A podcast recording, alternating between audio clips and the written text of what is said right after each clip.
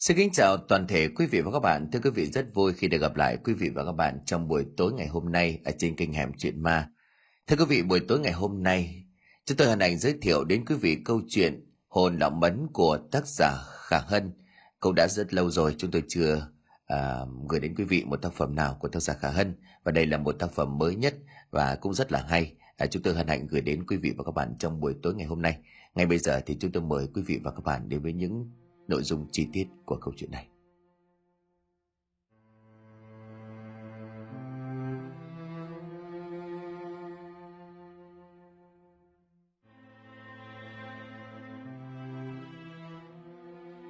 Trời đã quá trưa, ánh nắng của mặt trời tháng năm thiêu đốt, càng dữ dội và gay gắt. Trên đường thỉnh thoảng lại thấy khét như là lửa cháy. Bước dạo chừng hơn nửa tiếng đồng hồ, Phúc cố chịu đựng mặc dù đang mót vệ sinh lắm. Cố đi cho chóng đến cái cổng làng mi để giải quyết chuyện hết sức hệ trọng lúc này. Và cũng là để nhờ sức che chở dưới bóng mát của một cây đa cổ thụ. Trong làng văng vẳng có tiếng ồn ào, đôi mắt quáng nắng cũng đã tỉnh. Phúc từ ngày một bãi dưới bờ sông rồi đồng đình đi vào giữa làng để tìm đến nhà người bạn. Tiếng ồn nào mỗi lúc một rõ thêm, và nó biến ra thêm những kêu gào khóc mỗi khi anh thoạt tới đầu đỉnh. Người làng đang làm gì mà đông như vậy? Họ đứng dài rác khắp ngoài tường bao lan và lố nhố ở trước sân đình. Dưới mái chạm đôi rồng uốn lượn, chiếc chiếu cặp đỏ cuộn thành một đống lù lù như là một người nằm ở bên trong. Cạnh đó mấy vũng máu đỏ sẫm linh láng đọng trên mặt gạch. Rồi nhàng bay đến rình rình, mùi tanh nồng nực pha lẫn trong hơi nắng trên sân đình một người đàn ông lực lưỡng chiếm trệ, ngồi dưới đất với một con dao nhọn. Tuy hạt khuỷu tay bị sợi dây thừng ghi chặt vào cây cột sau lưng, nhưng mà trong nét mặt vẫn thấy nhờn nhớt đắc ý. Ôi trời đất ơi anh ơi, tôi đã can anh không nên gây thủ trúc oán, anh chẳng nghe tôi. Bây giờ anh chết bỏ mẹ con tôi bơ vơ, tôi biết nương tựa vào ai. Anh Mấn ơi là anh Mấn ơi. Một người đàn bà với bộ râu một người đàn bà với bộ đầu tóc rũ rượi cậu vào trên chiếc chiếu cạp, vừa đập tay lên mặt đống chiếu, vừa khóc bằng một giọng thảm thiết. Rất mấy tiếng kêu gào khóc thì người ấy bỗng nhiên đứng phất dậy. Và như con choi choi, chỉ tay nhảy sổ đến trước cột, hai tay tát đôm đốp thẳng vào mặt của người bị trói, chỉ động lên cả tam dòng chín tộc của nhà hắn, nguyền rủa một cách rất độc địa và cay nghiệt. Người kia cũng nham nhảm chửi lại. Ông mày chết thì mạng mày lại. Chứ ông còn sống ấy, thì ông sẽ giết cả nhà của mày. Cái mạng của thằng chồng mày, ông coi nó như là mạng chó vậy. Mẹ nhà chúng mày nữa còn chó cái. Trộm trộm lên như là con trâu lồng người đàn bà ấy nhảy vọt lên bậc xin sân, vớ luôn con dao nhọn trực chạy lại đâm cho người đàn ông. Mấy người chung quanh súng lại kéo chị ta ra rồi khuyên, chị Mẫn không nên nóng quá, việc đã có quan rồi chị cứ bình tĩnh lại đi, một lát nữa quan về quan sẽ phân xử. Đây là một vụ án mạng. Phúc đoán là như vậy. Và cô nén cơn buồn nôn bởi mùi tanh hôi của vũng máu tanh tưởi phơi ở dưới nắng gây ra để đi vào xem cái chết của một kẻ bất đắc kỳ tử. Người này vào khoảng dưới bốn chục tuổi, tuy bị chiếc chiếu phủ kín từ cổ đến gối, nhưng mà đầu và chân hở ra ngoài. Thầy như hắn chết đã lâu. Một chân co trong chiếu đầu gối dựng lên, làm cho chiếc chiếu thành ra một hình khum khum, trần nữa bề bết một lượt máu đã lượt sang màu tím, vẫn dối thẳng cẳng trên nền gạch. Cái mặt của anh ta mới là đáng sợ. Nó bị bốn nằm nhát chém rất sâu. Một vết ở má bên trái, rạch hẳn gò má thành miếng thịt sắp rơi. Một bên là mắt phải ngăn đôi con mắt. Giống như là hình của một chữ thập. Trời nắng da thịt bị nướng ở trong bầu không khí nóng nực. Nó phải co lại. Những vết thương đều rộng hoác ra chẳng khác gì những vết nứt nẻ trên hình của một con bò thui. Phúc đang dùng mình kinh sợ thì đằng sau chợt thấy có người vỗ vai khiến cho anh giật mình quay lại. Đó là thằng bạn anh người ở làng ấy. Không kịp chào Phúc anh ta liền hỏi một cách đầy ngạc nhiên. Anh cũng đến xem vụ án mạng đấy à? Không, tôi đến thăm anh mà. Tình cờ thì đám đông sôi sục cả lên cho nên là đứng lại xem có chuyện gì. Người bạn kia liền kéo Phúc về nhà, rồi vừa đi anh ta vừa kể cho anh nghe đầu đuôi của vụ án mạng ấy. Thì ra cái người bị trói trên đỉnh đó là anh Bân, em ruột của lý trưởng, chính là hung thủ của vụ đó. Còn người bị giết thì là ông Mấn, con trai của ông Bạch, một ông bô lão ở làng ấy. Sở dĩ xảy ra án mạng chỉ vì một chuyện vốn chỉ bé tẹo. Cha con của ông Bạch trước kia chỉ là những người ngụ cư ở làng mê. Theo tục lệ nhà quê hạng dân ngụ cư bao giờ cũng bị khinh rẻ.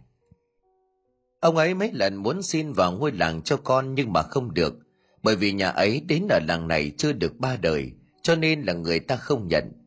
Thình lình gặp có khóa lính, quan bắt rất gấp, trong làng không ai chịu đi. Lý trưởng phải gọi ông Mấn. Thừa cơ ông Mấn yêu cầu cả làng ký kết cho mình nhập tịch và được hưởng đầy đủ quyền lợi như mọi người khác thì mới chịu đi. Bị quá dân làng đành phải bằng lòng. Đi lính về ông ta lên dần các chức cao ở trong làng, và vừa rồi giữ lý trưởng ngây ngang đắc chí lắm. Bỗng không có một người ngoài đè đầu cưới cổ, cả làng ai cũng cay, nhưng việc đã lỡ còn phải biết nói sao. Một hôm trong làng có đám rỗ, ông Mẫn ngồi chung mâm với gã bân. Ông Mẫn vốn tính hàm mặn thấy cái gì ngon đều gấp cả, không để phần cho ai. Người khác nói khéo bảo ông ta cỗ này hơi ít, dường như là không đủ ăn. Ông ta chỉ cười khanh khách rồi bảo, cỗ này bày ra cốt chỉ để thiết đãi mấy người có chức vụ, phải làm việc ngày đêm tốn sức. Mấy người có cần bồi bổ ăn uống gì mấy đâu. À nhưng mà phải là những người cốt cán, thanh niên mới đáng được hưởng. Chứ cỡ như là ông Lý Kiệu thì chỉ đáng bỏ tù mà thôi, có phải không anh Bân? Bân vẫn còn cây cú ông Mấn vì vừa rồi chơi đau một vố, anh ruột của mình là tránh tầm, thành ra ông ta phải ngồi tù vài tháng. Cốt nhiên là để ông ta có đủ điều kiện để lên ngồi cây ghế còn đang bỏ trống. Nay sự vô duyên vô cớ bị cạnh khóe, cố nhiên hắn không chịu được, bèn sinh sự cãi nhau với ông Mấn, rồi phi ngay vào trong bếp lấy con dao chọc tiết lợn. Hắn đâm và chém ông Mấn đến hai chục phát. Một nhát trúng phổi, ông Mấn chết không kịp ngáp. Kể hết câu chuyện người bạn kia còn nói thêm. Ngay lúc xảy ra án mạng lý dịch làng tôi đã phải phái người lên phủ trình quan, tử thi vẫn còn để đó đợi quan về khám. Rồi thì anh ta liền kết luận, vụ này có lẽ là tin bần sẽ bị ghép vào án tử hình, phải là một người vào tù hai người bỏ mạng. Gay go quá nhỉ? Phúc liền bình luận, thế sao hắn ta lại đòi giết cả nhà ông Mấn? Người kia liền thở dài mà nói, anh nhìn thì cũng có thể đoán ra được đôi phần đó. Nhà lão mẫn cậy có chức có quyền chèn ép áp bức dân làng đủ đường. Ai cũng thấy bất mãn. Chuyện ông tránh tổng phải ở tù là do hai vợ chồng lão lừa vào bẫy, tố ông Lý nhận hối lộ, quan mới về uy nghiêm, ngay lập tức mở phiên xử, bắt ông Lý phải ngồi tù 6 tháng. Lão Mẫn có công vạch tội đương nhiên được lên bên trên, xem xét cho vị trí tránh tổng còn đang bỏ trống. Tiền bẩn uất hận cũng phải, nếu là tôi tôi cũng không đến nỗi đâm chém người, nhưng mà ít nhất tôi cũng đánh cho thừa sống thiếu chết giải chứ. Phúc liền cười nhẹ. Tính anh thì tôi còn lạ gì, anh đến cái gậy còn chẳng dám cầm chứ nói chi là đánh người chỉ được cái toang họng thôi. Người bạn kia liền khúc khích đáp. Thì tôi nói như vậy, chứ nhưng mà cũng hà dạ thật đấy. Mặc dù giết người là tội nghiệt lớn, anh không anh không ở đây anh không biết đâu. Cả nhà của lão Mấn đều đáng khinh đáng ghét cả. Phúc không nói gì thêm nữa vì bà cụ trong bếp đã ló đầu ra gọi. Các anh mau rửa chân tay vào nhà ăn cơm đi, cơm chín kỹ rồi. Nhân trong bữa cơm người bạn làng mới hỏi chuyện. Nghe nói là anh được phân về đây dạy học. Từ nhà lên đây chắc là xa lắc xa lơ. Tôi nói với cụ rồi, anh cứ mang đồ đạc lên ở đây, tiện cho công việc. Phúc vội đặt bát cơm xuống bàn rồi xua tay, ấy chết không phiền thế được. Này tôi đến để cốt để thăm anh, Xin anh à, cho nhờ một đêm để mai ra xã xem trường lớp thế nào. Người kia liền xì xòa đáp. Anh với tôi có phải là quen nhau dăm bữa nửa tháng đâu mà phải khách sáo. Anh cứ nghe tôi, cứ lên đây ở với tôi. Các bạn có bè chính là để nhờ những lúc như thế này. Anh mà còn không thuận để thế thì tôi với anh nghỉ chơi. Bà cụ trong nhà cũng nói thêm vào, Phúc cũng không thể từ chối được nữa, bèn nhận lời ở nhà người bạn Xong nhất quyết muốn hàng tháng đưa cho bà cụ một số tiền để coi như là trả tiền ăn tiền ở. Mọi người vui vẻ vừa ăn cơm vừa trò chuyện. Phúc những tháng sau đó cũng thuận lợi dạy học ở trường xã. lãng mê cũng trở lại yên bình như thuở trước. Chỉ có vụ án mạng kia hung thủ là tin bân, mấy vị quan trụm đầu vào bàn luận về hình thức phạm tội mấy bận. Cuối cùng cho hắn án trung thân. chuyện đó làm cho bà mấn một phen sôi máu chửi suốt mấy ngày mấy đêm. Sau mấy tháng thì bà ta cũng nguôi đi, ai nấy trở lại cuộc sống sinh hoạt thường ngày như chưa hề có chuyện gì xảy ra.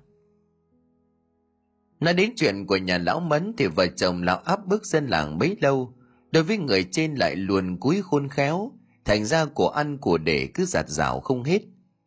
Bà mấn khóc lóc là như vậy, thực ra thì cũng chẳng yêu thương gì chồng đến xé ruột xé gan trước đó bà ta còn gian díu với ông đội bị lão mấn bắt được tại trận.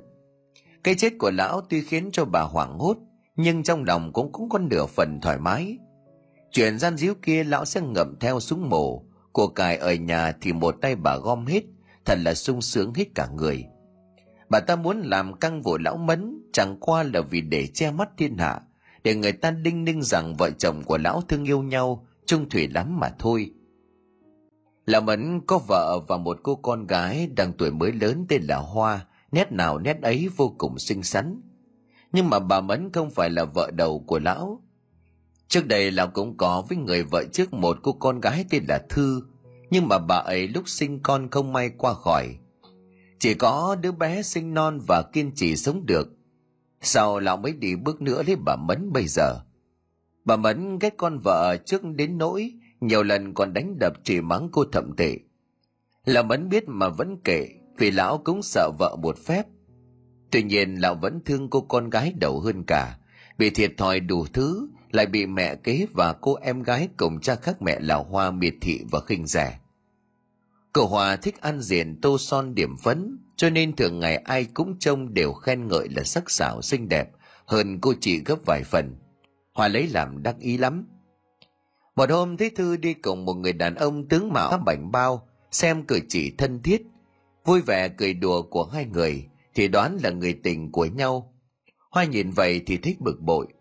Cho nên mấy lần cô cố tình câu dẫn người ta, ăn mặc lả lơi thu hút sự chú ý, chen chân vào mối quan hệ của chị mình. Ông mẫn biết được điều đó cũng định ngăn cản cô con gái, nhưng mà lại bị bà mẫn kìm lại. Cuối cùng người đàn ông kia theo chân cổ hoa bỏ mặc thư đau khổ, khiến cho cô chị gái phải tự vẫn mà chết. Điều này vẫn làm cho ông mẫn dây dứt khôn nguôi. Cho đến khi mà ông phát hiện ra vợ của mình ngoại tình, thì cái sự phẫn uất ấy lại càng thêm nghiêm trọng. Một buổi tối trăng thanh gió mát, hoa ngồi ngắm trăng một lát rồi đứng dậy vào buồng thay quần áo tắm. Mặc xong, cô đưa tay nắm cái đùi chắc nịch và xoa bộ ngực nở nang khoan khoái, sung sướng thở ra một hơi dài cử chỉ ấy nhắc nhở cô đến tập thể thao. Hoa liền đứng thẳng người phưỡng ngực, mềm mại đưa đôi tay lên xuống và hít vào thở ra thật mạnh. Bỗng cô ngừng lại và nhếch một nụ cười. Cô vừa thoáng thấy bóng hình lờ mờ in nghiêng vào một bên cửa kính. Tuy những miếng kính phản chiếu không được rõ ràng tấm thân đầy đặn cân đối của cô, song cô cũng ngắm thấy dường như lưng thẳng, nét ngực phồng và cái bụng thon thả kết quả ấy đã tốn nhiều công phu lắm mới có được. Hoa dạ mặc xong quần áo chưa sao lâu vậy? Xong rồi đấy hả? Hoa từ trong buồng ngủ vội vàng bước ra, cúi dạp đầu xuống chào theo kiểu ca kịch trên sân khấu. Bộ áo tắm màu xanh non rất ngắn để hở một cặp đùi hồng hào. Cái bụng trắng bóng và cái lưng lằn những bắp thịt khiến cho bà mẫn hơi trao mày. Sao con không mặc bộ như thường ngày? Nghiễm nhiên hoa liền đáp hôm nay con thích mặc bộ này. Mẹ trông nó hơi ngắn một tí ờ, nhưng thôi cũng được. Bà mẫn vẫn có nuông chiều con mà nuông chiều quá hóa mà nuông chiều quá thì lại hóa nhát. Hễ thấy con tỏ ý giận dỗi là hoặc giấu dịu hoặc làm ngay theo ý của con.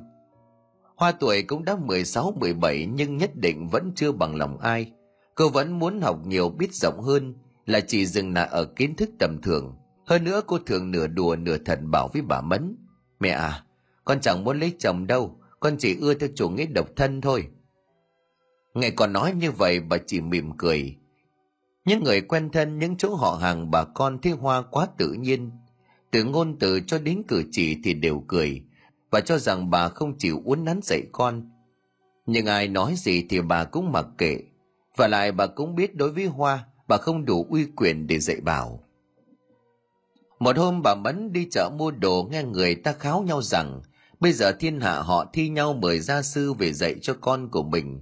Học hành so với bạn bè vô cùng vượt trội. Những nhà quyền thế người ta ưng những cô gái học rộng hiểu cao. Nói không chừng con gái của bà may mắn được chú ý, quyền thế một lần nữa lại chẳng rơi vào tay của bà. Ngẩng cao đầu với cái lẳng mê khinh rẻ gia đình nhập cư của bà đó sao? Nhân cái sự này mời gia sư về cho nó. Một là chiều theo ý nó muốn tiếp tục học hành, hai là cứ có hợp lý khuyên bảo con nên tính đến chuyện gái trai. Bà mẫn cũng đang nghe ngóng đủ đường, thế bảo thầy giáo mới về làng rất giỏi, cho nên tìm đến nhà đề nghị anh ta trở thành gia sư cho con gái của mình. Phúc hời bối rối về sự việc bất ngờ này những mức lương mà bà mẫn đưa ra còn cao hơn với số tiền ít ỏi anh nhận được hàng tháng ở trường suy đi tính lại, buổi tối làm thêm vài tiếng cải thiện thu nhập cũng tốt. Bố mẹ già của anh ở dưới huyện xa cũng cần tiền trang trải thuốc thang, cơ hội này không nên bỏ lỡ. Ngẫm nghĩ mấy ngày cuối cùng phúc nhận lời làm gia sư cho nhà bà mẫn bà ta vui mừng khôn xiết thông báo cho con. Cô hoa mới đầu cũng không mặn mà gì mấy, lo rằng không biết thầy này về dạy sẽ như thế nào. Tuy nhiên, ngay khi gặp phúc buổi đầu tiên, họ đã ngay lập tức bị cảm nắng cũng như mọi ngày hôm nay rất là oi nồng thỉnh thoảng mới có một cơn gió thoảng qua, nhưng là gió tây đem theo hơi nóng. Làn không khí như là yên lặng để lắng xuống những chất đặng nặng nề, làm cho bớt rất khó thở. Hoa đã dặn mẹ là nói trước với thầy gia sư, nếu học chỉ mỗi kiến thức sách vở như bình thường, thì nhiều khi không hiệu quả. Cho nên phúc đã đề xuất rằng mỗi cuối tuần sẽ có một buổi đi thực tế, khám phá thế giới bằng chính đôi mắt của mình như vậy sẽ mang lại hiệu quả cao nhất. Hôm nay là chủ nhật, mới 7 giờ mà mặt trời đã như thiêu như đốt. Trong làng chó sủa inh ỏi, như thể chúng đang vô cùng bất mãn với cái thời tiết như đang hành hạ mọi người thế này. Phúc đứng ở ngoài cổng làng chờ khoảng nửa tiếng đồng hồ mới thấy hoa xuất hiện. Hôm nay có ăn diện hơn bình thường, trông lóa cả mắt.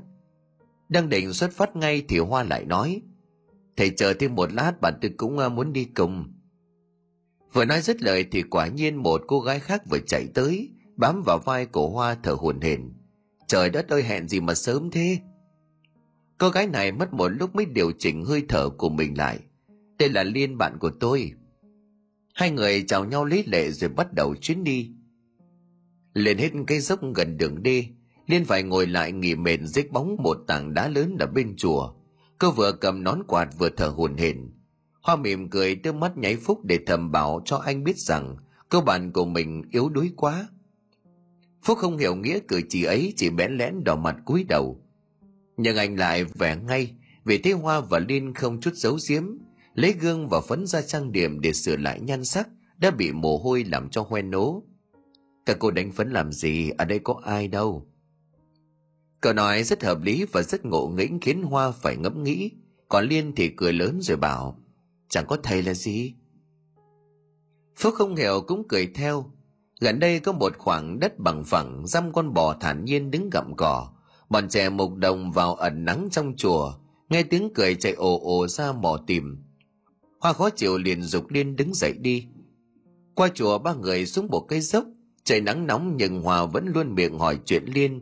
Sự bàn của mình đã thở vào hơi tai và chỉ trả lời nhát gừng phúc thị rất mau vượt hẳn lên trước. Hòa cố giải bước đi kịp anh và cách một quãng còn lại cổng anh đứng để chờ liên. Trong khi ấy, hai người nói chuyện về mọi thứ. Trông thấy ngọn núi đống đá thùng lũng nào hòa cũng hỏi tên. Mà phúc thì cũng thích giảng nghĩa. Nói cả nguồn gốc lịch sử vanh vách, phân tích đặc điểm phân biệt vô cùng dễ hiểu. Đây là khe nước, hễ mưa to thì nước tràn vào thành cái suối nhỏ ngày còn bé tôi cũng ra đó để thả thuyền chơi. Thế núi này là núi gì? Đó là hòn đá lớn, chắc cô cũng chẳng trèo được vì nó cao và khó leo lắm. Hoa mỉm cười rồi hỏi, thầy đã leo lên ngọn này lần nào chưa? Đã mấy lần rồi? Vậy chốc nữa tôi cũng leo lên tận ngọn cho thầy coi. Hoàng nghe lờ đãng vì đang chăm chú nhìn vào người đàn bà khom khom từ trong túp liều tranh lục sụp đi ra. Theo sau là một con chó mực sổ ra sủa dữ dội. Bà lão đuổi chó rồi ngửa tay xin tiền. Liền chuồn mũi gây tởm vì bà ta ăn mặc vừa lôi thôi vừa bẩn thỉu. Hòa trò cây lối xin tiền như vậy là quá đê tiện. Nhất là cô lại là một người đàn bà khỏe mạnh, ý chừng là con dâu của bà lão đang ngồi thái khoai lang ở sân cô liền nghĩ thầm con cái kiếm được sao lại để bà già tự mình đi xin tiền khách qua đường thế chứ nhưng phúc tín lại gần chào hỏi bác ơi anh ba đã đỡ chưa hả bà lão ngẩng lên nhìn, anh phúc đấy hả? Nhà nó vẫn thế đó anh ạ. À. hoa tò mò nhìn vào trong nhà, ở gian bên một người đắp chiếu nằm riêng rỉ trên một cái giường tre siêu vẹo. Dưới gầm giường là một đống khoai lang bé tẹo để ngổn ngang. Cái giường ấy với cái phản thấp kê ở gian bên kia và cái ổ rơm ở gian giữa là tất cả đồ đạc trong nhà. Sự nghèo nàn làm cho hoa dùng mình gây sợ, không hiểu sao vợ vào cái cảnh chơi trụi đến thế mà người ta sống nổi, cô thì thầm bảo với liên. Trời đất ơi, một mẹ già hai vợ chồng với lại sáu bảy đứa con, lúc nhúc trong một cái căn nhà chật hẹp hôi hám. Mà trông kìa, những đứa con đứa thì gầy, bụng thì ỏng, mắt thì toét hoàng ngắm phúc nói chuyện với con dâu của bà lão và bảo bạn. Trẻ con vùng này nhìn yếu đuối cả, mà sao những người nông dân thì khỏe mạnh vạm vỡ thế? Sau khi cho mỗi đứa bé một xu hoa và liên cắm đầu đi thẳng không dám quay trở lại, nhìn túp lều tranh tồi tàn nữa. Phúc theo sau bảo hai người, anh ba ốm đã năm sáu hôm nay mà không có đi làm được. Tôi thiếu đói lắm. Thỉnh thoảng ghé qua đây à, tôi có cho anh ấy mấy viên thuốc sốt đấy. Nhưng mà coi bộ ông chẳng ăn thua. Hoa liền hỏi, lâu nãy anh đưa thuốc cho vợ người ốm phải không? Chính phải. Với lại tôi cũng giúp chị ấy một hào. Hoa cảm động nhìn sang liên, phúc liền nói anh ấy túng bấn lắm, nhà đất bán cả phải lên ở nhờ nhà nước trồng quả quýt ít khoai ít ngô lấy cái ăn. Nhưng mà anh ta cũng đi làm nghề mà phải không? Đó là khi người nào thuê thôi. Hai cô tính đi cái nghề cá mú phải có vốn sắm mạng sắm lưới chứ. Vốn ấy đầu thì hai, ba trăm bạc, mà ít ra thì cũng phải hai, ba chục bạc. Anh ba đâu còn bao nhiêu tiền dư, cho nên chỉ đi bắt ngao câu cá nhì nhằng thôi. Tôi thương anh ấy lắm một mẹ già với đàn con mà không có nghề thì đến chết đói mất thôi. Độ này anh ấy ốm không có đi nghề được, thì họa hoàn lắm, tôi cũng à, nên giúp anh ấy một vài hào dăm ba xu. Hoa thấy làm kính phục tấm lòng thương người của phúc, đưa mắt nhìn anh để cảm động. Trên đường trở về, ba người đang đi cười nói vui vẻ, thì bỗng đâu lại gặp một bà cụ ngồi bán quýt ở bên vệ đường. Thế hai cô gái có vẻ cũng khát, phúc liền chạy lại mua quýt lúc đưa tiền thì bị bà cụ túm chặt tay. Bà xem xét một hồi tay của anh rồi bất ngờ bảo, anh này, anh phải cẩn thận đấy. Năm nay sao chiếu hùng vẫn suy đèo bám? Ít tiếp xúc với người ngoài được bao nhiêu thì tốt bấy nhiêu, đặc biệt là tránh xa những nơi thờ cúng. Phúc vô cùng khó hiểu trước lời nói của bà cụ. Bà cụ này có một đôi mắt đục ngầu, chắc là không còn nhìn thấy được nữa. Thế mà tóm tay của anh nhanh như cắt thế này anh mua quýt của tôi, tiền thừa tôi không có trả lại. Tôi đưa anh cái này coi như là tiền thừa nhé. Bà cụ thầy vào tay của anh một viên mã não có khảm hai màu trắng đen, tượng trưng cho hình bát quái. Nhìn trông có vẻ đơn giản nhưng mà không hiểu sao, anh lại cảm thấy thứ này rất linh. Nhưng mà chuyện cũng chỉ có dừng lại ở đó. Sau hôm ấy thì phúc đã quên bén đi mất lời ấy, bởi vì công việc dạy học của anh vẫn đều đều tiếp diễn thậm chí là còn bận hơn trước rất nhiều. Bà mẫn định bụng thuê thêm gia sư cho con gái, muốn cô học thêm tiếng tây tiếng tàu, nhưng hòa không chịu. Cô bảo rằng cô chỉ muốn học thầy phúc gia sư. Bà mẫn hết cách cống chỉ đành chiều theo con gái. Thời gian cứ như vậy trôi qua nhanh cho đến ngày dỗ ông mẫn. Ngoài sân trời tối như mực và mưa sụt sùi, nước mưa giả dích rội xuống đầu thềm, như là thêm vẻ oan ức cho cái chết thảm gà bắt đầu gáy dưới bếp bỗng có tiếng người khậm khặc, rồi thấy bóng đen lập lòe. Một lát sau nghe có tiếng gà đập cánh phành phạch và kêu lên quang quác đồng hồ điểm hai tiếng, hòa mới cùng chùm chăn nằm ngủ. Giấc ngủ của cô đang ngon lành, thình lình bị đánh tan bởi mấy tiếng lộc cộc của guốc và gậy nện xuống nệm gạch. Cô mở bừng mắt, trời đã sáng rõ. Trong nhà lố nhố mấy ông cụ già khăn áo chỉnh tề bà mẫn đang tỏ ý xoan xoe chào mời các cụ một cách cung kính. Dự lễ xã giao với người lạ, hoa cũng vội tung chăn ngồi dậy, thay một bộ quần áo dài đang lúng túng chưa biết nên ở đó hay lánh đi đâu. Một người đã bưng đến chỗ của cô một bộ bàn trẻ một siêu nước sôi, bảo cô pha nước cho các cụ. Người đến mỗi lúc một đông già có trẻ có, đa số là đàn ông đàn bà thì cứ chạy quanh dưới bếp hoặc là dưới chuồng gà trong nhà giường phản trật hết, người ta phải quét cái thềm mưa ướt rườm rợp, rồi trải chiếu lên để làm chỗ ngồi cho mấy ông bồ lão. Hàng xóm vẫn lục tục kéo đến với những bàn chân đất lấm lết ai cũng như ai, sau khi đã đến bể nước dội qua, người ta đi nhón lên thềm, chân chồi vào cái chổi rơm, rồi bước sàm sạp lên chiếu. Sao không lấy gì mà che, lại đi đội trời thế kia, nước mưa ướt cả đồ lễ tiếng thét rõ ràng của bà mẫn ở cổng vừa dứt, thì từ dưới sân một người vừa lù lù bưng mâm xôi gà lên, đặt vào chiếc phản ở giữa. Rồi một người khác để luôn lên đó hai chai rượu lớn. Con gà cũng không nhỏ lắm bước chừng một người ăn cố mới hết. Có xôi vừa kín cái lòng mâm đồng nó phải độ bốn đấu gạo. Còn hai chai rượu thì đầy âm áp, hàng chai ba phần tư lít. Mọi người ngồi yên, một ông đàn anh ra lệnh hàng xóm đã đến đông đủ, thằng đó làm cỗ đi. Thì ra cái người đội mâm xôi gà lúc nãy chính là mõ làng. Hắn dạ một tiếng thật dài rồi khép nép đứng dựa cột. Dạ vâng ạ. À. hắn nói rồi nhanh chóng lùi người xuống dưới. Tiếng lợn kêu e ngét từ phía ngõ đi vào. Từ cổng trở vào trong bát đĩa mâm nổi la liệt bày khắp mặt đất. Trong nhà cứ mỗi lúc lại thêm chục người, đông nghịt. Cố làm xong xuôi người ta bắt đầu cầm đũa thế mà nhẹ đúng lúc ấy thì trời đang quang đãng tự nhiên thấy tối sầm trở lại. Gió ở đâu kéo đến đùng đùng những đám mây đen từ ở phía chân trời lù đù tiến lại giữa trời, rồi hóa thành một tấm màn màu cho phủ kín cả bầu trời. Tấm màn màu cho dần dần thấp xuống, rồi những luồng chớp nhằng nhằng như là đàn rắn vàng đuổi nhau ở nẻo xa xa. Rồi những tiếng sét vỡ trời từ góc trời nọ dồn sang góc trời kia chẳng khác nào tiếng của những tảng đá lớn đang từ đỉnh núi nan xuống chân núi. Hạt mưa rào xa xuống như là muốn giúp sức cho cái lạnh lẽo. Cả tháng trời nắng gay gắt là thế, đây lại đổ mưa lớn thì cũng phải thôi. Chỉ trong một lát sân nhà đã chảy nên linh láng bóng bóng trôi đầy trên mặt nước lạnh bềnh. Xế chân chấn sòng ở phía sau cột trong nhà, một chiếc mâm cao sơn đỏ chiếm trệ kê ở giữa. Chiếc mâm có để mấy cái bó hoa cúc một chai rượu và mấy quả cau trên mâm là một tảng xôi vung vắn bằng cái lá nem, một bát trứng luộc và một miếng thịt lợn luộc, ước chừng hai cân trở lại.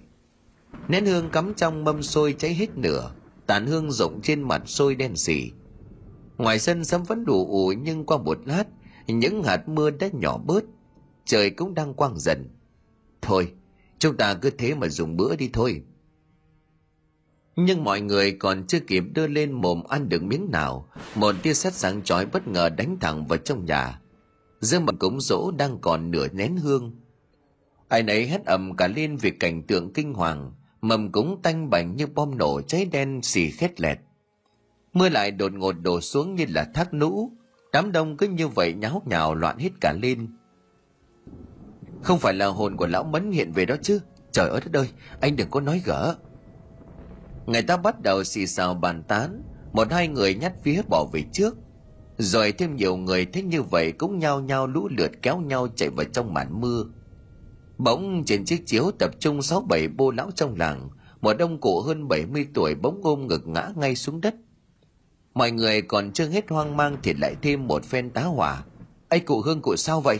Nào, mấy anh tránh ra cho cụ ấy có không khí để mà thở một người lấy tạm cái rẻ lau cái làm gối cho ông cụ. Tôi tôi đau quá. Tiếng nói của cụ nhỏ dần mắt chân chân nhìn về cửa. Cụ cố gắng sức ra những tiếng thì thào và rời rạc. Kìa kìa, anh mẫn anh mẫn. Chưa nói hết câu đó thì bỗng nhiên cụ trợn hai mắt đờm mà trong cổ kéo lên khè khè. Cả đám người nhớn nhác xuống lại, ông cụ đã tắt thở. Mấy người đào mắt nhìn ra ngoài cửa sấm vàng chớp giật ngang trời, mây đen che phủ hết cả. Chẳng còn nhìn rõ đường, rõ lối. Ở giữa cửa có một bóng người trông dáng dấp khá là giống lão mấn lại còn đội cái nón mê. Lão mấn hồi còn sống đi đâu cũng mang theo cái nón mê. Người ta nhìn lại thích càng buồn rùn chân tay. Ôi, kia là mấy người còn chưa tin được vào mắt của mình thì bóng người đã dần tiến lại gần. Người đó vừa bỏ cái nón ra trong nhà mấy người quỳ giảm hết cả xuống khóc lóc van xin. Ôi, anh mấn anh mấn ơi, anh chết thảm chết đau. Chúng tôi sẽ lo liệu hương khói cúng dỗ đầy đủ. Anh đừng vì dọa chúng tôi nếu phải tội. Mọi người ai nấy đều không dám ngẩng mặt lên nhìn. Sợ giáp mặt với người chết sẽ bị kéo đi theo. Qua khoảng vài phút thì một dòng nói ôn tồn mới cất lên xua tan cái không khí kinh dị đang bao trùm lấy cả căn nhà. Mọi người sao vậy? Sao lại là, sao lại thế này? Bây giờ người ta mới dám đưa mắt lên nhìn vào người đứng ở trước cửa. Ôi xào ôi tôi lại cứ tưởng ai nấy thần hồn nát thần tính, nhắc trông thấy bóng người kia không phải là hồn của người chết. Máu lúc này mới bắt đầu lưu thông tim như bắt đầu đập trở lại. Phúc ngạc nhiên nhìn mặt ai cũng như thể vừa mới gặp ma. Hôm qua bà mẫn và hoa có mời anh sang dùng bữa cơm rũ đầu của ông mẫn. Nay bận sắp xếp lại bài vở, cho nên anh có sang muộn một chút nào ngờ vừa sang đến nơi thì mọi người đã quỳ dạp xuống lại khiến cho anh không khỏi kinh ngạc và bối rối. Lần sau anh phải đánh tiếng lên đi nha làm chúng tôi hết cả hồn. Một người khác liền thêm vào với một giọng hơi khó chịu. Xem ra lão mẫn này cũng không phải là vừa. Lúc sống ai cũng không ưa, đến lúc chết rồi mà người ta vẫn còn e rẻ một phép. Lúc này bà mẫn bắt đầu dặn dò mấy người đi quét dọn lại khu thờ sai sửa soạn một mâm cúng khác, khấn bái lại từ đầu. Trời cũng đã tạnh mưa hẳn mây thưa dần rồi trời sáng rõ. Mọi người lại nhớ ra ông cụ hương vẫn nằm ở chiếu. Lúc này đã chết cứng chân tay lạnh ngắt. Mới nhanh chóng chạy đi thông báo cho người nhà tới nhận xác về làm đám tang cho ông cụ. Người ta bắt đầu đồn thổi kháo nhau rằng, cụ hương bị lão mẫn dắt theo xuống âm ty địa phủ. Người không tin ma quỷ thì bảo đó là do ông cụ bị đột tử mà chết lời nào cũng có thể nói, chuyện nào cũng có thể đồn. Nhà bà mẫn một lần nữa thành tâm điểm bàn tán của làng mi chỉ có bà mẫn là trong lòng dối như tư vỏ thấp tha thấp thỏm không yên chút nào. Hỏi bà làm sao thì bà nói dối là không sao cả, nhưng mà thực ra thì bà đang trột dạ. Tại sao chết ai không chết lại chết ngay ông cụ hương? Ông cụ hương là bố ruột của ông lai đội, là người đàn ông mà bà đang gian díu và bị chồng của bà lão mấn bắt được. Hôm đó ở nhà ông lai đột nhiên có cả ông cụ hương. Ông cụ xem chừng không muốn để con trai của mình bị mang tiếng xấu. Cho nên cố nguôi ngoai lão mấn, đánh ngay vào điểm yếu của lão là cây chức tránh tầm. Ông cụ hương bày kế cho lão mấn hạ bệ lý trưởng để lão sớm ngày nắm trong tay cái chức vụ ấy. Giờ một mũi chúng ngày đích, một là để lão bỏ qua chuyện tầng tiểu của vợ lão và con trai của ông cụ hai là để một khi lão mấn làm tránh tầm, thế thì chức phó quan kiểu gì chẳng rơi vào tay của ông lai đội. Bà mấn lo lắng không phải là không có cơ sở. Tại sao ông cụ lại không chết ở nơi khác, ở thời điểm khác, mà lại chết đúng tại nhà của bà, lại còn là trong ngày rỗ đầu của chồng bà nữa? Nếu như suối quậy đúng như lời của người ta nói lao mấn về bắt ông cụ đi. Vậy thì có thể tiếp sau đó là sẽ bắt cả ông lai đội và bắt cả bà đi theo nữa bà Mẫn sợ lắm trời đã quá trưa mà trời đã quá khuya mà mắt cứ mở thao láo nhìn xung quanh Bà sợ rằng chỉ cần bản thân lơ là, ngủ một giấc thì ngày mai bản thân sẽ không còn sống trên đời này nữa. Bên ngoài lúc này trời tối mịt mù, không khí ẩm ướt vì mưa cứ ra giả suốt ngày, chỉ tạnh được một lát, sau đó thì lại ẩm lên như là ông trời đang giận dữ. Bốn bề chỉ có tiếng côn trùng dâm gian kêu xen lẫn với tiếng gió thổi hiu hiu. Nơi quê nhà xung quanh chỉ toàn cây cối im lìm, Nhà này cách nhà kia mấy con ruộng xa tít tắp. Bà nằm mãi thấy khó chịu bà liền vén màn trở dậy đi ra ngoài trôi khỏa một lát. Trời đêm không có sao rất thổi nhẹ, nhưng mà màn đêm tĩnh lặng vẫn đủ để nghe thấy âm thanh rì rào, như có ai đó đang thì thầm chuyện trò. Đang suy nghĩ đột nhiên bà Mẫn cảm thấy lạnh cả sống lưng, cảm giác giống như một ai đó đang nhìn về phía của bà, khiến cho sự sợ hãi trong lòng của bà đang lên tột độ. Đôi mắt của bà giáo giác nhìn xung quanh để tìm kiếm xem thứ đó đang ở đâu. Nhưng dù bà cảm nhận rõ ràng thứ đó đang ở đây, thì bà không thể tìm được xem bóng dáng đó ở đâu cả. Bà thầm nghĩ phải chăng bản thân đất thần hồn hắt thần tính, dẫn đến sinh ra hoang tưởng chăng? Một cái gì đó vút nhanh như chớp, bà đảo mắt nhìn bốn phía xung quanh. Trời tối đen vô cùng khó nhận dạng là con mèo trăng Bỗng trực giác mách bảo bà Mẫn giật mình ngước mắt nhìn lên mái nhà, liền phát hiện ra một bóng đen đu ở trên đó. Nhưng mà bà chỉ kịp nhìn một giây lát, rồi cái bóng đen đột nhiên biến mất không còn dấu vết. Cái gì vậy? Bà Mẫn hoảng hốt ngó đông ngó tây rồi cũng chẳng thể tìm ra thứ gì. Trong lòng lại càng thêm kinh hãi. Không suy nghĩ nhiều nữa bà bước ngay vào trong nhà, định sẽ thắp đến lên cho sáng hơn ấm hơn một chút. Ngọn lửa bé xíu cứ như vậy hiện lên rồi đột ngột tắt phụt đi. Quái lạ trong nhà đã đóng kín cửa rồi, làm gì có gió thổi vào đây được. Bà Mẫn cố châm lửa vài lần, đến lần thứ sáu cuối cùng ngọn nến cũng sáng lên được. Bà Toan đặt cái nến xuống bàn thì bất ngờ nhìn thấy in trên tường một cái bóng đen xỉ. Tim nhà sắp bắn ra khỏi lồng ngực bà Mẫn từ từ quay đầu lại. Đồ xâm phụ. Một giọng nói của người đàn ông cất lên đầy lạnh lẽo. Đồng thời lúc này ngọn nến không biết vô tình hay cố ý cháy sáng, khiến cho gương mặt người kia trở nên rõ ràng trước mắt của Mẫn. Bà ngã sụm xuống đất cố gắng lùi về đằng sau mong chạy thoát ấp úng kêu lên. Ông, ông Mẫn! Dưới cái ánh nến lập lòe lão Mẫn hiện lên rõ ràng trong một bộ áo lụa rách dưới, với những vết chém máu đông đặc đèn sẫm lại. Khương mặt của lão ta hóp lại, đôi mắt trúng sâu nhưng giữa đêm lại hiện rõ một một màu đỏ đáng sợ. Bà Mẫn đứng nhìn chồng vô hồn và lạnh lẽo. Một điều kỳ lạ là miệng của lão không hề mở ra, nhưng mà giọng nói lại vang vọng bên tai của bà, rõ đến cả lạnh sống lưng đổ dâm phụ chó cái. Cả người của bà Mẫn mềm nhún ra cái chân chân nhìn người đàn bà đó. Cổ họng của bà như bị cái gì đó chặn lại không thể kêu cứu nổi. Đôi chân của bà lúc này lại như đang phản chủ, chỉ biết run rẩy chứ không đứng dậy nổi. Ánh mắt đỏ như máu của lão Mẫn vẫn còn nhìn chằm chằm vào bà, miệng nở ra một nụ cười kỳ dị. Một thứ gì đó bắt đầu cho khuất dần ánh nến, khiến xung quanh dần chìm trong một màu đen tối tăm. Thế nhưng đôi mắt đỏ ấy của lão Mẫn vẫn không bị nó che khuất. Bà Mẫn nhìn rõ ràng hơn trong đêm đen thì nó vẫn sáng rực như lửa, lại như là đang chế giễu, giọng nói của người chết là một lần nữa vang lên như vòng về từ nơi âm phủ. Tao sẽ giết mày, tao sẽ giết hết lũ chúng mày. Lao nhào đến chỗ của bà trong tay lăm lăm con dao, còn cái miệng là một nụ cười giận người. Mày sao chân tay của bà lúc hiểm nguy lại hoạt động rất tốt. Nhảy về phía sau ném một nhát dao đâm xuống. Lưỡi dao lúc đâm xuống sát với bên tay phải của bà, sắc bén với lạnh lẽo. Bà Mẫn nhìn chiếc chân rõ ràng đó là con dao chọc tiết lợn mà thằng Bân đã dùng để chém chồng bà. Tao phải giết mày. Lão Mẫn một lần nữa vùng tay đâm xuống vài nhát. Cô tránh đến mấy thì lưỡi dao vẫn vô tình mà cứ một nhát vào đùi, khiến máu lập tức vọt ra ướt đẫm.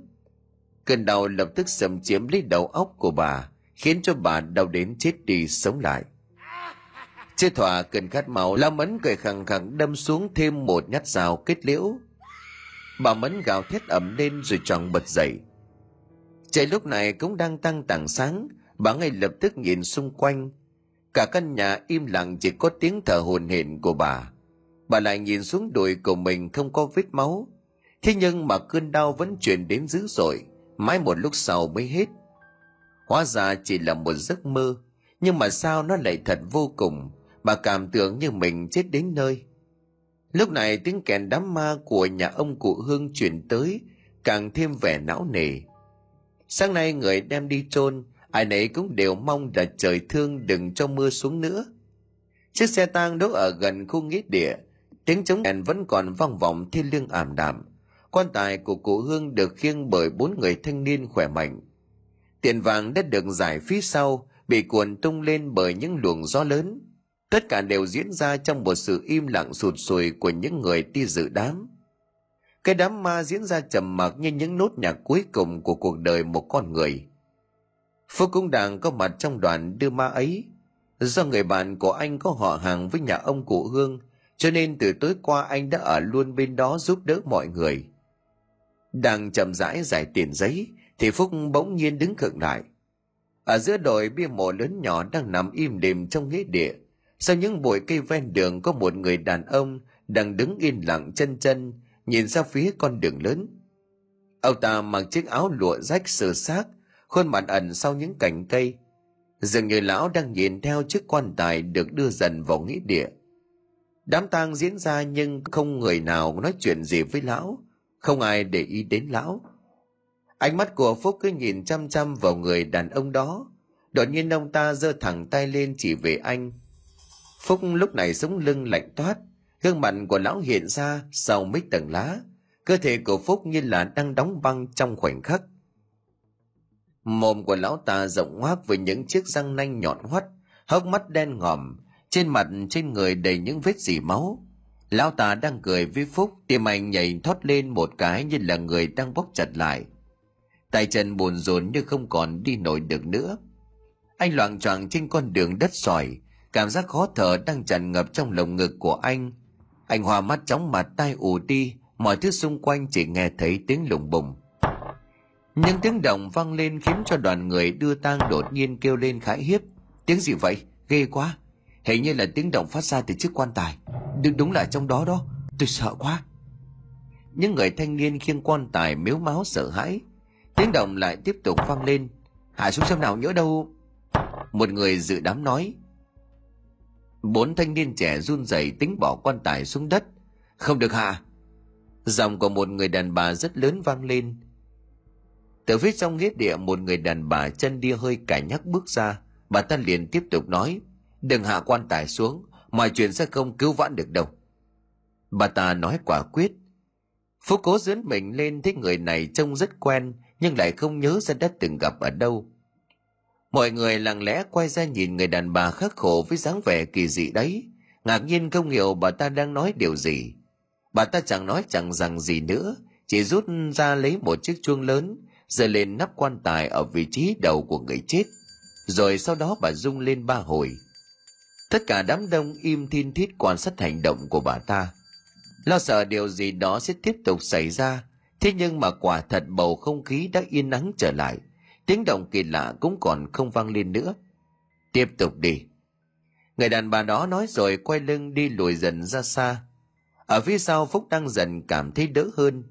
Anh thở sâu nén được cơn choáng váng máu như đang lưu thông đều trở lại, tim cũng dần ổn định hơn. Anh lại đưa mắt nhìn xung quanh ra mấy gốc cây lớn đầu ngoài ngọn đồi của khu nghĩa địa. Thế nhưng mà tuyệt nhiên không sao nhìn thấy người đàn ông kinh dị kia nữa. Trời âm mưu nhưng may thay không đổ mưa, cho nên hạ huyệt chôn cất không gặp khó khăn. Xong xuôi mọi người lại kéo nhau ra về, trả lại sự tĩnh mịch cai người của khu nghĩa địa. Phúc cũng cùng với người bạn của mình rời khỏi đó, không để ý rằng có một đôi mắt đỏ ngầu đang xoáy sầu vào anh ở phía sau. Cuối tuần như thường lệ 7 giờ tối, Phúc lại sang nhà của bà Mẫn dạy học cho Hoa. Hôm đó đúng là vào ngày rằm, bà Mẫn đã làm một mâm cơm tươm tất để khấn các cụ cầu xin bình an. Bà còn mua ít giấy tiền hóa cho lão Mẫn ở dưới đó được sung sướng, đừng về tìm mà nhát ma bà nữa. Phúc đến đúng lúc bà Mẫn đang hóa vàng. Chào bà. Bà Mẫn nhìn lên gật đầu. Chào thầy. Thầy tới hỏi tôi à? Phúc vâng dạ một tiếng rồi định bước vào trong nhà. Bà Mẫn lấy một nắm giấy rồi vội châm lửa, ném vào trong thau nhôm. Sau khi mà ngọn lửa bốc lên, Phúc nghe thấy những âm thanh quái lạ. Phúc đứng gần lại nhìn khắp nơi trong vẻ hoang mang tột cùng. Bà có nghe thấy tiếng gì không? Bà Mẫn tiếp tục thầy tiền vào trong thau. khẩm tôi đâu nghe thấy gì chứ. Bỗng lửa trong thau tắt vụt đi, không gian vô cùng yên tĩnh, rõ ràng là không có gió. Điểm này tính mịch đến lạ thường, bóng tối bao trùm khắp nơi như thể là một mảng cách âm tuyệt diệu. Ngay cả tiếng côn trùng, tiếng mối vo ve cũng không hề nghe thấy được. Khói trong thau nhôm cứ như vậy bốc lên nghỉ hút, từng đâu trong nhà gặp hỏa hoạn vậy. Bà Mẫn vội vàng lấy một cái thau khác úp lên. Đám khói sau một lát đã tàn đi cả. Sao vậy chứ? Phước bộ miệng ho lên vài tiếng sau đó ôn tồn bảo. Chắc là bà để cho nó bị ẩm ướt cho nên đốt nó không có cháy được đó. Bà Mẫn gật gù tán thành. À phải rồi. Hồi chiều tôi có lỡ tay làm rớt một ít vào nước. Phúc đang chuẩn bị vào nhà thì đột nhiên một luồng khí lạnh lẽo bỗng ập tới nhanh như chớp, khiến cho anh ngã sóng xoài ra đằng sau Bà Mẫn liền hốt hoảng. Ôi, thầy có sao không à sao tự nhiên lại ngã thế? Phúc, cô đứng dậy, nhưng không thể nào có thể cử động được. Cả người cứ như là bị đóng băng. rồi đột nhiên cơ thể của anh lạnh dần, mắt nhắm nghiền lại, chân tay buông thõng như thể là người chết lúc đó, hoa ngồi bên bàn cửa sổ, nơi có một chiếc gương soi mà cô yêu thích bàn tay của cô nhẹ nhàng cầm lấy chiếc lược bắt đầu chải tóc đầu óc thư thần đầy những suy nghĩ vẩn vơ. Mớ tóc dài gội từ sầm tối đến giờ mới bắt đầu khô. Thế nhưng mà khi cô đặt chiếc lược xuống thì bên tay cô vang lên ba tiếng gõ. Mới đầu cô cứ tưởng là mình đang nghe nhầm, nhưng nó cứ lặp đi lặp lại liên tục không dứt. Chắc chắn không phải là thầy gia sư, vì thầy ấy đến đây bao giờ cũng ngồi chờ cô ra ngoài. Chứ không khi nào đến phòng cô gõ cửa như vậy thế thì thứ âm thanh ma quái đó là từ đâu mà ra? Hoa nhìn xung quanh, thậm chí là cô chẳng còn đánh bảo nhìn ra phía cửa sổ để xem có ai. Thế nhưng mà đáp lại cô chỉ là những ngọn gió thổi, rít lên đầy đáng sợ. Tay cô buông chiếc lược nhìn lại vào trong gương, nơi đó chỉ có hình ảnh phản chiếu của cô mà thôi. Mà khoan đã, đôi mắt của hoa lia đến ánh phản chiếu trong gương của chiếc cửa sổ sau lưng cô và tiếng gõ đó lại vang lên một lần nữa trong màn đêm đen tối, như một miếng chuông báo hiệu, kẻ đang ở gần. Thông qua chiếc gương thì cô nhìn thấy trên khung cửa sổ hiện lên một bàn tay đầy gầy gộc. Nó dùng bàn tay trơ xương của mình gõ lên thành cửa sổ, tạo nên một thứ tiếng quái dị. Hơi thở của hoa như là bị ngưng trở lại, đôi mắt trợn trừng nhìn không dám chớp khi mà nhìn thấy cảnh tượng đó bàn tay đó cứ gõ giống như là muốn cô biết được sự hiện diện của nó. Hoa cứ nhìn vào gương miệng lắp bắp đi lại một câu vô nghĩa. Không phải thực không phải thực cô ngồi mặc niệm như vậy, mằng cho mồ hôi đã túa ra ướt đẫm cả áo lụa của mình. Mất một lúc lâu sau đó thì cái tiếng bàn tay gõ lên khung cửa sổ cũng biến mất. Hoa liền trông nghĩ có thể là nó cho rằng cô đã ra ngoài rồi cho nên không trêu chọc cô nữa nhưng cô còn chưa kịp mừng rỡ, thì lại có một cảm giác như có thứ gì đó đang vào chân vào chân cô liên tiếp, khiến cho nó đau nhói cả lên. Một cơn lạnh lẽo truyền dọc sống lưng cổ hoa khiến cho cô không dám nhìn xuống. Cái vật đó vẫn cứ va vào chân cô đều đều, vang lên những tiếng lạch cà lệch cạch. Cô liền run rẩy nhìn xuống nơi đó là một khoảng đen tối, khiến cho người khác dùng mình chẳng hiểu vì sao cô lại cúi người thò tay xuống nơi đó để xem thử đó là gì. Bàn tay của cô chạm xuống nền nhà lạnh lẽo, mơ hồ mò mẫm xung quanh. Hơi thở của cô như là bị đè chặt lại, môi thì bậm chặt. Sợ sợ hãi cứ như vậy mà bám chặt lấy cô. Sau một hồi mò mẫm thật lâu thì những tưởng không có chuyện gì xảy ra. Thì bất ngờ bột một cái, một bàn tay xương tóm chặt lấy tay cô. Cảm giác kinh hoàng lập tức bùng lên trong cô khiến cô run rẩy không ngừng. Nhưng chỉ một lát thì bàn tay đó đột nhiên biến mất không có dấu vết, khiến cho cô càng thêm thất kinh hơn. Hoa chạy như điên ra bên ngoài vừa chạy vừa kêu gào thảm thiết. Bà mẫn ở bên ngoài nghe vậy thì cũng giật mình thất kinh. Làm sao vậy? Có chuyện gì thế con? Hoa liền trào nước mắt thở hồn hển mãi không nói thành tiếng. Con con gặp ma. Do lúc này như cảm ứng được lời nói của hoa, bỗng nhiên thổi mạnh tới từng chập mấy ô cửa sổ dán đầy lạo xạo vào nhau. Đèn dầu rồi đến cứ phập phù như vậy tắt ngấm, không gian lạnh lẽo đến vô bờ. Lúc này phúc mới từ từ ngồi dậy đưa tay xoa đầu. Ôi, thầy tỉnh dậy rồi hả? May quá. Bà mẫn vốn đang hoang mang khi mà nghe con gái nói chuyện là gặp ma, không biết phản ứng lại như thế nào, thì nghe thấy tiếng thở mạnh của phúc. Thầy thầy có sao không à hoa liền đỡ phúc dậy người anh lạnh toát như thể cái xác trong hầm băng. Tôi không sao. Phúc hồi tưởng lại ban nãy ngất đi.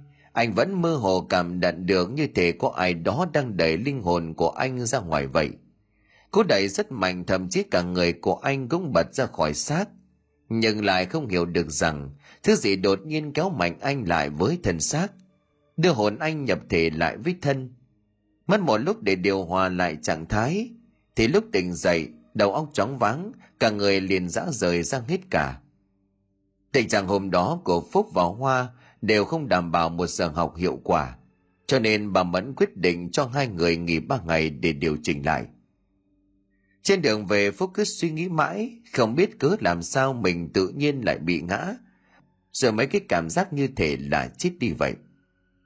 Thấy gió lạnh, một tay cầm cặp, một tay anh cho vào trong túi áo bỗng nhiên anh liền đưa tay ra. Trong lòng bàn tay của anh, viên ngọc hình bát quái đã vỡ ra làm đôi. Nhớ lại bà cụ bán nước hôm trước, anh đột nhiên dùng mình. Đúng rồi, chính bà ấy, người kỳ lạ ở đoàn đưa tang của cụ hương. Một trận da gà da vịt nổi lên khắp người của anh. Anh không dám ngoái đầu lại, cứ như vậy đi như chạy. Lao nhanh trở về nhà. Đêm đó ở nhà quang, người bạn của phúc anh đang ngủ ngon thì bỗng nhiên gió đập vào cửa, khiến cho cửa bị bung ra. Vội vàng tỉnh giấc thì quang đóng chặt cửa lại, nghĩ trời đã nổi rông. Sở phúc ở bên phòng kia ngủ say chưa chốt cửa. Anh đi ra khỏi phòng, bước tới phòng của phúc, định mở cửa thì cánh cửa vừa hé ra chưa đóng lại. Khẽ mở cửa phòng, nhìn vào trong quả đống cửa sổ đang bị gió thổi lập cập. Phúc say sưa không biết gì cả, đi vào trong phòng. Quang chốt chặt cửa lại còn cẩn thận kiểm tra mấy lần xem có bị hỏng hóc chỗ nào hay không. Xong rồi anh lại đi gần giường, định kéo chăn đắp lên cho phúc. Thì bỗng nhiên rõ ràng ban nãy chốt cửa đã đóng, chốt trên chốt dưới rồi, mà sao bây giờ cánh cửa lại tự nhiên mở tung ra như vậy? Gió lùa vào bên trong khiến cho giấy dán tường bị thổi tung lên phần phật. Quay đầu nhìn lại về phía ban công thì đột nhiên quang dúi người về phía trước giống như có ai đó đẩy mạnh từ phía sau. Sấm nổ vang trời thêm vào đó là một tia sét sáng lòa, soi sáng cả chiếc giường nhỏ nhặt phía trước. Bất thình lình quang nổi ra gà nhìn về phía giường. Anh giật thoát mình khi phúc đã ngồi bật dậy từ lúc nào. Rồi anh chớp phúc mở mắt chừng chừng nhìn vào anh. Cái nhìn của người bạn khiến cho toàn thân của quang lạnh toát, dựng tóc gáy, còn nhe răng ra cười trông vô cùng kinh dị một tiếng động nữa quang giật mình nhìn về phía cửa. Cửa phòng đã bị gió thổi mạnh. Nhưng cái nhìn của anh chỉ xảy ra trong khoảng một giây sau đó. Lúc mà anh nhìn lại phúc, thì không hề thấy bạn của mình ngồi dậy nha răng cười như khi nãy, mà vẫn còn nằm ngủ say từ lúc nào. Sáng hôm sau, quang mon men hỏi phúc có bị mộng du hay không, thì phúc liền gạt phăng, không có. Tôi bình thường đang ngủ rất say, cũng ít khi tỉnh giữa đêm sao vậy? Quang đem chuyện tối qua thuật lại cho bạn nghe phúc đột nhiên đấm mồ hôi hoàng hồn rồi bảo thế thì anh nghe tôi kể chuyện này Phúc đem câu chuyện gặp bà bán quýt và chuyện kỳ quái ở nhà bà Mấn cho bạn nghe. Quang nghe đến đầu mặt mỗi anh đều tối sầm đến đó. Bạn à, tôi nghĩ anh bị ma ám rồi. Phúc đi như chạy, gấp gáp khẩn trương đến nỗi, như thể có bất cứ thứ gì cản đường cũng đều bị cái sự vội vã nghiêm trọng ấy của anh mà tránh hết sang một bên nhường đường cho anh vậy. Tết nghe người bạn của mình nói rằng mình bị ma ám, Phúc đã tím tái cả người đi. Nhìn thấy anh là đều ngã ngửa sang hết bởi vì họ nhìn thấy bóng dáng của ông mấn ở anh. Rồi tại sao linh hồn của anh lại đột nhiên trở về như thể bị đẩy ra khỏi cơ thể? Là vì ông mấn muốn nhập hồn vào anh nếu không phải có viên ngọc bát quái kia cản lại nếu không chừng bây giờ anh đã thoát ly linh hồn lẫn thể xác quá lâu mà chết phúc có kể cho quang nghe tất cả mọi chuyện kể cả việc chuyện gặp bà lão bán quyết kia nói rằng bà ấy chính là người kỳ quái trong đám đưa tang của cụ Hương. Quang nghe xong thì nhận ra ngay, bảo rằng đó có thể là bà cụ Tươi. Bà Đồng sống ở núi cách làng 12 cây số. Anh bảo Phúc mau chóng đến tìm bà ấy, bởi viên ngọc bát quái đã bị vỡ, điều này có khi sẽ dẫn đến việc anh gặp nguy hiểm. Núi rừng buổi sáng còn đang say trong giấc sương mù, làn mai dày đặc khiến cho cảnh vật mờ ảo ngoài 10 mét chẳng thể nhìn rõ được gì. Men theo con đường đá đi thẳng xuống, đừng nói là không nhìn thấy bóng dáng của ai. Chỉ cần nhìn con đường này thôi cũng đã biết, bình thường chẳng có mấy ai qua lại. Rêu xanh phủ kín con đường đá, chỗ có bóng cây còn ẩm ướt, chẳng may trượt chân một cái rất có thể sẽ mượt thẳng xuống vách núi. Đương nhiên hiện giờ sương mù dày đặc cho nên cũng chẳng nhìn thấy vách núi, khiến người ta dấy lên một nỗi sợ. Mười mấy năm về trước, con đường này đã từng tấp nập người qua. Đừng nói là tầm này, cho dù là sớm hơn thì cũng chẳng có người đi họp chợ. Nhưng mà hiện giờ con đường này lại vắng đến mức hơi thật đáng sợ. Ngay cả ngọn núi cũng đã chìm vào trong im lắng. Những con người chưa từng qua lại nơi đây, những cảnh tượng ồn ào náo nhiệt đều phai mờ dần theo thời gian. Dần dần chỉ có duy nhất bà đồng là vẫn còn sinh sống tại đây một nơi gần rừng gần núi cách biệt hoàn toàn với xóm làng. Nhiều người vì e ngại sự mờ mịt u ám của nơi đây cũng có nhiều người vì không chịu nổi sự kỳ quái lập dị của bà đồng cuối cùng đành kéo nhau đi hết cả con đường đá từ bậc đầu tiên đã lộ ra vẻ đầy thăng trầm, như muốn lưu lại dáng vẻ mỗi người từng đặt chân qua đây. Phúc vội vã đi không dừng chân quá lâu, đi một mạch từ con đường còn lại, từ hai cột đá xuống khi thấy đã leo lên đỉnh. Anh tưởng sẽ không cần leo núi nữa, nào ngờ vẫn còn ngọn núi đợi phía trước mặt anh. Cứ đi theo con đường cổ, anh bắt đầu thấy hoang mang. Đã quá nửa buổi sáng rồi sao mặt trời vẫn còn chưa ló dạng? Sương mù còn không hề tan bớt đi. Phúc cúi đầu thở dốc chiếc áo mày ồ đã ướt đẫm, nhưng mà giờ anh cũng chẳng thể cởi áo. Leo được một lát anh chợt dừng bước, có lẽ đây là thăng trăm bậc. Trong truyền thuyết nhìn con đường cổ quái trải phiến đá, độ dốc cũng phải đến sáu bảy mươi độ. Hai bên đều là vách đá, chỉ có một con đường dài thẳng tắp lên trên, chẳng giống bậc thang thì còn là gì không thể chậm chế phúc liền tiếp tục leo lên. Mãi cho đến khi mệt quá không thể leo được, cuối cùng thì cũng thấy một ngôi nhà nhỏ ở trên núi. Một bà lão đang ngồi giã thuốc, nhịp giã vô cùng đều đặn và mạnh mẽ. Phúc không thể hiểu nổi rằng sức mình leo lên còn tưởng chết đến nơi. Thế mà một bà cụ không biết thế nào mà lại có thể thường xuyên leo lên leo xuống như vậy. Bà đồng hiển nhiên là biết anh tới là vì việc gì đôi mắt mở độc của bà tuy không nhìn thấy đường, nhưng phúc cảm nhận như bà là một vị thần. Bất cứ cái gì trên đời này cũng có thể nhìn thấu cho được. Ngồi đi. Phúc còn chưa kịp lên tiếng chào thì bà đồng đã mở lời. Anh cảm giác có khi nào bà lão đang chờ mình tới hay không? Bà biết cháu sẽ tới phải không? Nhịp giã của bà vẫn còn đều đều, bà không thừa nhận, không phản đối. Mãi sau khi mà giã tích tầm thì bà mới vét hết bã thuốc ở trong cối. Đoàn giật lấy nước vào trong một cái hũ dài làm bằng gỗ đào ngâm, cắm thêm vào cả một cành liễu xanh. Đi thôi. Bà nhanh chóng đứng dậy và bước đi. Phúc liền hoảng hốt nói, ôi trời, cháu còn chưa kịp thở xong mấy hồi nữa.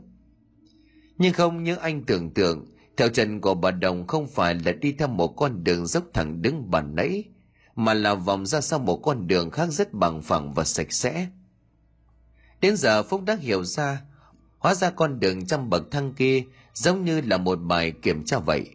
Nếu ai bỏ cuộc giữa chừng thì sẽ không gặp được bà đồng. Họ đối với bà không có lòng tin, cũng không có muốn vì mạng sống của mình mà đánh đổi. Vậy thì cái mạng sống ấy đã không cần phải cứu nữa. Trước lúc tới đây thì quang cũng đã bảo phúc rằng, chờ khi mà bà ấy muốn, còn lại thường thì hiếm khi mọi người gặp được bà ấy nhưng phúc vẫn vô cùng tin tưởng. Miếng ngọc kia đã cứu anh, cứ gì chỉ vì một chút mệt mỏi mà bỏ về cơ chứ. Bà đồng cứ như vậy đi thẳng đến nhà của bà mẫn, xem xét chủ yếu hai vị trí là cửa nhà và ban thờ. Bà mẫn được phúc nói tình hình sơ qua, dĩ nhiên là bà mừng như vớ được vàng. Bấy lâu này thường xuyên mơ ác mộng, thỉnh thoảng lại thấy đầu đó như lão mẫn hiện về. Bà đã kinh hãi suốt thời gian qua này nghe có bà đồng về tiêu trừ ma quỷ, bà mẫn đương nhiên là ủng hộ hết mình. Tận tình díu dít cầu khẩn bà đồng, nhưng bà đồng còn chẳng để vào tai mấy lời ồn nào phiền phức đó. Đến tối, bà đồng bảo phúc không được ăn cơm, đi cùng bà ra nghĩa địa. Dĩ nhiên là bà mẫn và cô hoàng cũng phải đi theo. Giờ tí tiếng sấm rung trời, mưa lớn ngập đất. Ánh lửa đốt le lói lóe lên muôn vàn điểm sáng trong màn mưa bốn người mải miết đi về phía trước. Tiếng bước chân sùng sục lầy lội trong rừng. Đi mới được một chút mà giày dép dính đầy bùn đất, ước chừng phải nặng đến cả nửa cân, làm cho bước chân của mọi người càng trở nên chậm chạp, nhìn giống như là cô hồn dạ hành. Đến rồi.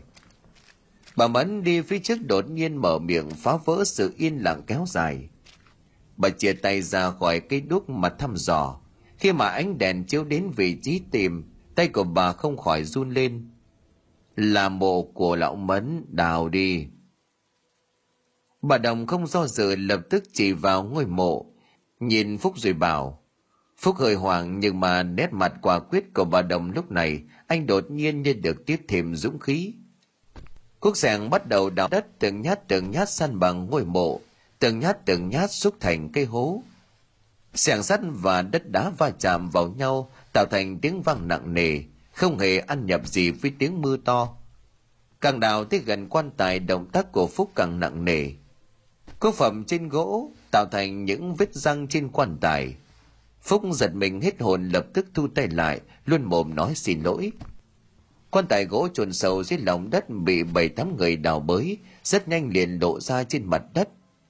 Mưa to không ngừng chút xuống cuốn đi bùn đất dính ở trên. Đèn lồng chiếu rọi lộ ra ánh sáng đỏ u ám, nhìn trong đêm càng làm cho người ta khiếp sợ. Mở ra. Phúc kìm lại nỗi sợ hãi, cày từng cái đinh ra tất cả 28 cái đinh, mỗi cái đều dài đến ba thấc người sống dù có muốn bỏ ra từ bên trong cũng tuyệt đối không thể huống chi là người chết tất đám đình tán được thu lại phúc lại dùng sức đẩy ra tiếng nắp quan tài khẽ di chuyển bà mẫn cắn chặt răng hòa đứng ở một bên khép nép vào mẹ, không dám nhìn về hướng đó. Nắp quan tài bị dịch chuyển từng chút từng chút một. Nắp quan tài bị hoàn toàn đẩy ra, một tiếng sét rung trời rền vang đánh trên đỉnh núi, tạo thành tiếng vang cực lớn giữa trời đất, giống như nổ tung cả núi rừng. Ai nấy đều ngạc nhiên, bởi khoảnh khắc ánh sáng rọi ra, khi tia chớp lóe lên, họ nhìn thấy rõ ràng trong quan tài gỗ đó không có một ai cả nước mưa từ trên cao rơi xuống dưới cánh rừng rậm. Giọt mưa to như hạt đậu đập trên áo tơi của mọi người, rơi vào trong quan tài. Không ai biết sau đó phải làm gì. Đột nhiên, trên đồi truyền đến một giọng cười. Tiếng cười đứt quãng âm u quỷ mị. Mọi người nghe thấy mà tim trao lư lửng, lông tơ cũng dựng cả lên. Tiếng cười khẳng khẳng sau thì chậm dần xen lẫn trong tiếng mưa ảo ảo khiến cho người ta nghe không rõ trong làn núi xa xa thì chim chóc bay lên giống như đột nhiên bị thứ gì đó làm kinh động, bay loạn xạ đi mọi hướng. Đột nhiên một thứ gì đó lao nhanh tới phúc. Anh chưa kịp nhìn lại xem điều gì thì cơ thể lại thêm một lần nữa. Cảm giác như linh hồn của mình bị đẩy mạnh ra ngoài. Chỉ có điều lần này không có thứ gì hút anh trở lại. Bà mẫn ngã quỵ xuống đất lại lùi tứ phía vừa mới ngước lên nhìn bà ngay lập tức ngã ngửa ra đằng sau. Trời đất ơi! Hai mắt của phúc đỏ ngầu, thân thể có thứ gì đó đột nhiên lồi lên, rồi lại lặn xuống chạy dọc người của anh. Phúc lao tới, một tay túm chặt lấy cổ của bà mấn một tay tóm gọn lấy hoa. Nhanh như cắt vứt hai người vào trong quan tài rồi đóng nắp lại. Lũ chúng mày phải chết. Bà mẫn vào hoa thiết gào ầm ĩ, cháy cả hầm đổi lại chỉ là tiếng cười khẳng khặc phát ra từ miệng của phúc. Bà đồng hừ lạnh một tiếng, trong tay lấy ra chuỗi chẳng hạt 18 viên. Thoạt đầu trông tưởng như là chuỗi hạt của nhà sư, nhưng mà nhìn kỹ thì không phải. Chuỗi hạt của bà đây là ngọc sáng, mỗi viên đều lấp lánh như là ánh sao. Mưa vừa ngớt trên chiếc lá vẫn còn đọng nước, tất cả đều trượt ào ào vào trong lòng bàn tay của bà đồng rồi ngưng tụ lại thành một giọt nước lớn bà đồng nhỏ dòng niệm chú ném giọt nước đi. Giọt nước nhỏ lập tức hấp thu giọt mưa và rơi khắp nơi, giống như là bông gòn hút nước. Bà mở hút che tay cầm cành liễu xanh vất một cái, tức thì lượng nước khổng lồ kia lao ẩm đến phúc. Mộ giả khốn kiếp. Lúc trước chắc chắn bà mẫn cũng đã nhận ra, từ lúc đôi mắt của phúc trở nên đỏ ngầu kinh dị. Không sai chính là lão mẫn. Lão đã nhập vào phúc bình thường con người ta không phải ma quỷ nào muốn nhập vào đều có thể nhập được. Thứ nhất là cần có số mạng hợp căn với người chết. Hai là hồn ma đó phải làm tắt được lửa tam hồn. Lửa tam hồn có một vai trò là dương khí để duy trì sự sống. Nó cũng là linh khí để bảo vệ của mỗi người, ngăn cản các loại tà vật nhập thân. Người khỏe mạnh, tâm địa lương thiện trong sáng thì ba ngọn lửa tam hồn rất mạnh đối với các bậc đại sư tu hành, thiền sư, đạo sĩ, thì ba ngọn lửa này còn lại có thêm một lớp pháp lực bảo vệ nữa, cho nên tà vật tuyệt đối không thể xâm phạm. Người có sức khỏe càng yếu thì đống lửa tam hồn càng leo lét, người sắp chết thì lửa tam hồn cũng chỉ còn là đống tàn. Do có thể thổi tắt lửa, nhưng mà lửa tam hồn có đặc điểm không bị ảnh hưởng bởi gió bình thường, mà chỉ có thể bị thổi tắt bởi chính gió từ hơi thở của bản thân tà vật nhập thân một người bình thường thì phải làm suy yếu, hoặc là làm tắt lửa tam hồn trước. Cách đơn giản nhất là khiến cho người ta giật mình, hoặc là hù dọa cho sợ hãi.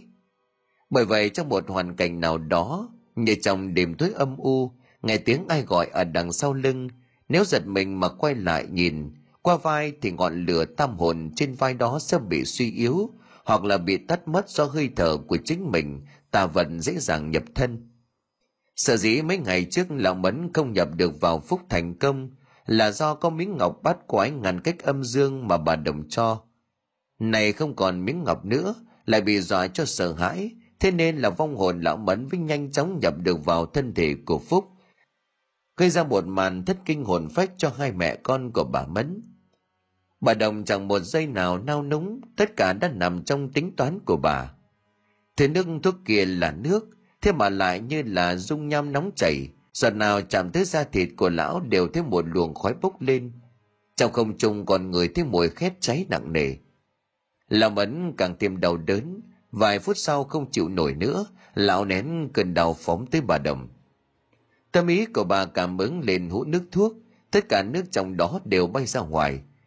Phát ra một thứ ánh sáng vần vụ màu đỏ cô lấy một lá bùa theo tay của bà phóng ra bà tập trung vạch ra quỹ đạo bay dự tính cho lá bùa. Đoạn vung tay nhắm phía ấn đường của con ma phóng đi. Lá bùa đang tỏa ra sát ý đỏ rực. Không ngờ khi mà bay đến trước mặt của lão mấn lá bài không chạm vào ấn đường mà chuyển hướng, lao thẳng xuống hướng dưới nền đất. Lão tuy toàn thân nhưng đang bị thiêu đốt, những cái bộ phận nam giới to tướng gần guốc của lão vẫn còn ngoe ngoẩy, như là một con rắn, chĩa thẳng ra bên phía trước. Đây mới là mục tiêu lão bùa lao xuống thẳng dưới, cắt đất liệng ra ngay từ dưới gốc xuất phát. Lão rẽ lên một tiếng đầy kinh hoàng. Đầu với vòng đã biến đổi sắp đột phá thành quỷ. Bộ phận đó chính là sức mạnh, là nơi tập trung và là nguồn gốc toàn bộ lực lượng. Này bị cắt đứt, quỷ khí trong người nó tuôn chảy ra cuồn cuộn qua chỗ vết thương. Nhưng lá bùa vẫn chưa dừng lại ở đó, nó chuyển hướng lần thứ hai, xuyên qua hai chân của lão bay ra ngoài lá bài chuyển hướng lần thứ ba lao vút lên không trung. Khi mà đạt tới độ cao trên đỉnh đầu của lão mấn lá bùa dừng lại. Quay vài vòng trong không trung để tụ lực, rồi chuyển hướng lần cuối cùng. Từ trên không trung lao thẳng xuống đỉnh đầu, đánh trực tiếp phá nát huyệt đỉnh trên đầu lão. Lão gào lên một tiếng cuối cùng nổ tung. Trong không trung ấy, mấy vệt sáng của vong hồn vỡ nát như là một tấm gương rơi vỡ, không thể hẳn gắn lại linh hồn của phúc lúc này mới nhập thể trở lại cả người như là mất hết sức lực. Cơn mày khi nãy phóng bùa, lá bùa chỉ có tác dụng phá hủy vong hồn, chứ không hề tồn tại chút nào, đến thể xác phẩm trần. Tuy nhiên, phúc vẫn cảm thấy ở dưới chỗ đó và trên đỉnh đầu mình một cơn đau dữ dội, mãi một lúc mới giảm đi. Bà mẫn và cô hoa từ bao giờ không còn thiết kêu gào nữa. Lúc mà bà đồng mới mở nắp quan tài ra hai mẹ con của họ đang ngất xỉu ở trong đó rồi. Hơn nữa khiến cho thằng phúc sợ thất thần đó là, hai mẹ con của họ nằm trên một bộ xương trắng đỉnh sọ vẫn còn bị lõm xuống. Phúc lay gọi mãi hai mẹ con của bà mẫn mới tỉnh dậy, lại thêm một trận gào thét kinh hoàng nữa rồi mới thôi. Bà đồng cười khẩy còn không thèm nhìn lại, đã nhanh chóng rời khỏi nghĩa địa rồi. Phúc nhanh chóng hiểu ra bà nãy bà đồng hoàn toàn có thể ngăn lại hành động của lão mẫn trước khi lão kịp đẩy mẹ con vào quan tài. Nhưng mà bà lại cố tình để điều đó xảy ra là để gian đe hai mẹ con của bà mẫn. Gian díu cầu dẫn người khác đã là phạm vào trong tội đạo đức rồi. Lương tâm lại để cho những hành động ấy tiếp tục tiếp diễn. Kết quả là bức chết một cô gái hiền lành. Đó lại càng là một tội nghiệt lớn hơn bà mẫn ngay sau ngày hôm đó cứ vất va vất vưởng như người mất hồn. Cô hoa thì lại thường xuyên gặp ảo giác, gào thét như là người điên. Chỉ có phúc biết được nguyên nhân của những sự việc ấy. Tuy thương cảm cho họ nhưng cũng chẳng thể làm được gì. Việc mà anh có thể làm chỉ là tiếp tục truyền thụ kiến thức cho những đứa trẻ, dạy cho chúng sống phải biết yêu thương, thấu hiểu mọi người, tuyệt đối không được làm cho những chuyện vi đạo đức, luân lý ở đời này.